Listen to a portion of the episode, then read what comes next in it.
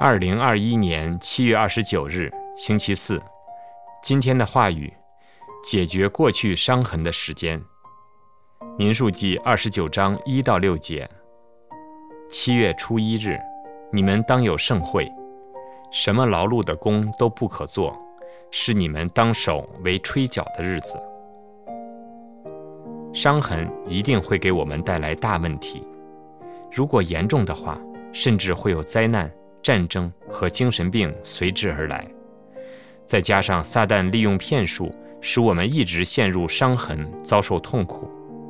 所以，神强调让我们丢掉所有的伤痕，得到再创造的福分。要怎样做才能得到那福分呢？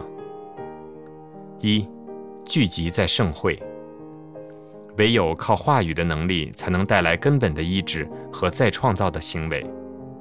如果没有体验这一点，就只能靠不完全的我的想法和能力去生活。我们在四十年的旷野路上，要每天确认并刻印神所施行的神迹和对基督的确信。这就是神让百姓们聚集在盛会的理由。二，献上祭物，要向神献上祭物赎我们的罪。就是说，要借着属神的东西来得到属灵的医治。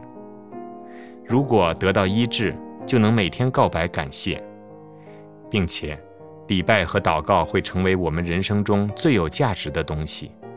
这就是神最盼望的生活。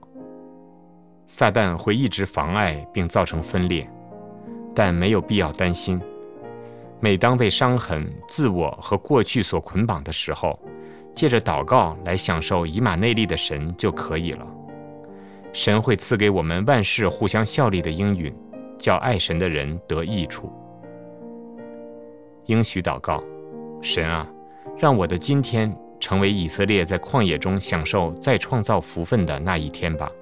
奉耶稣基督之名祷告，阿门。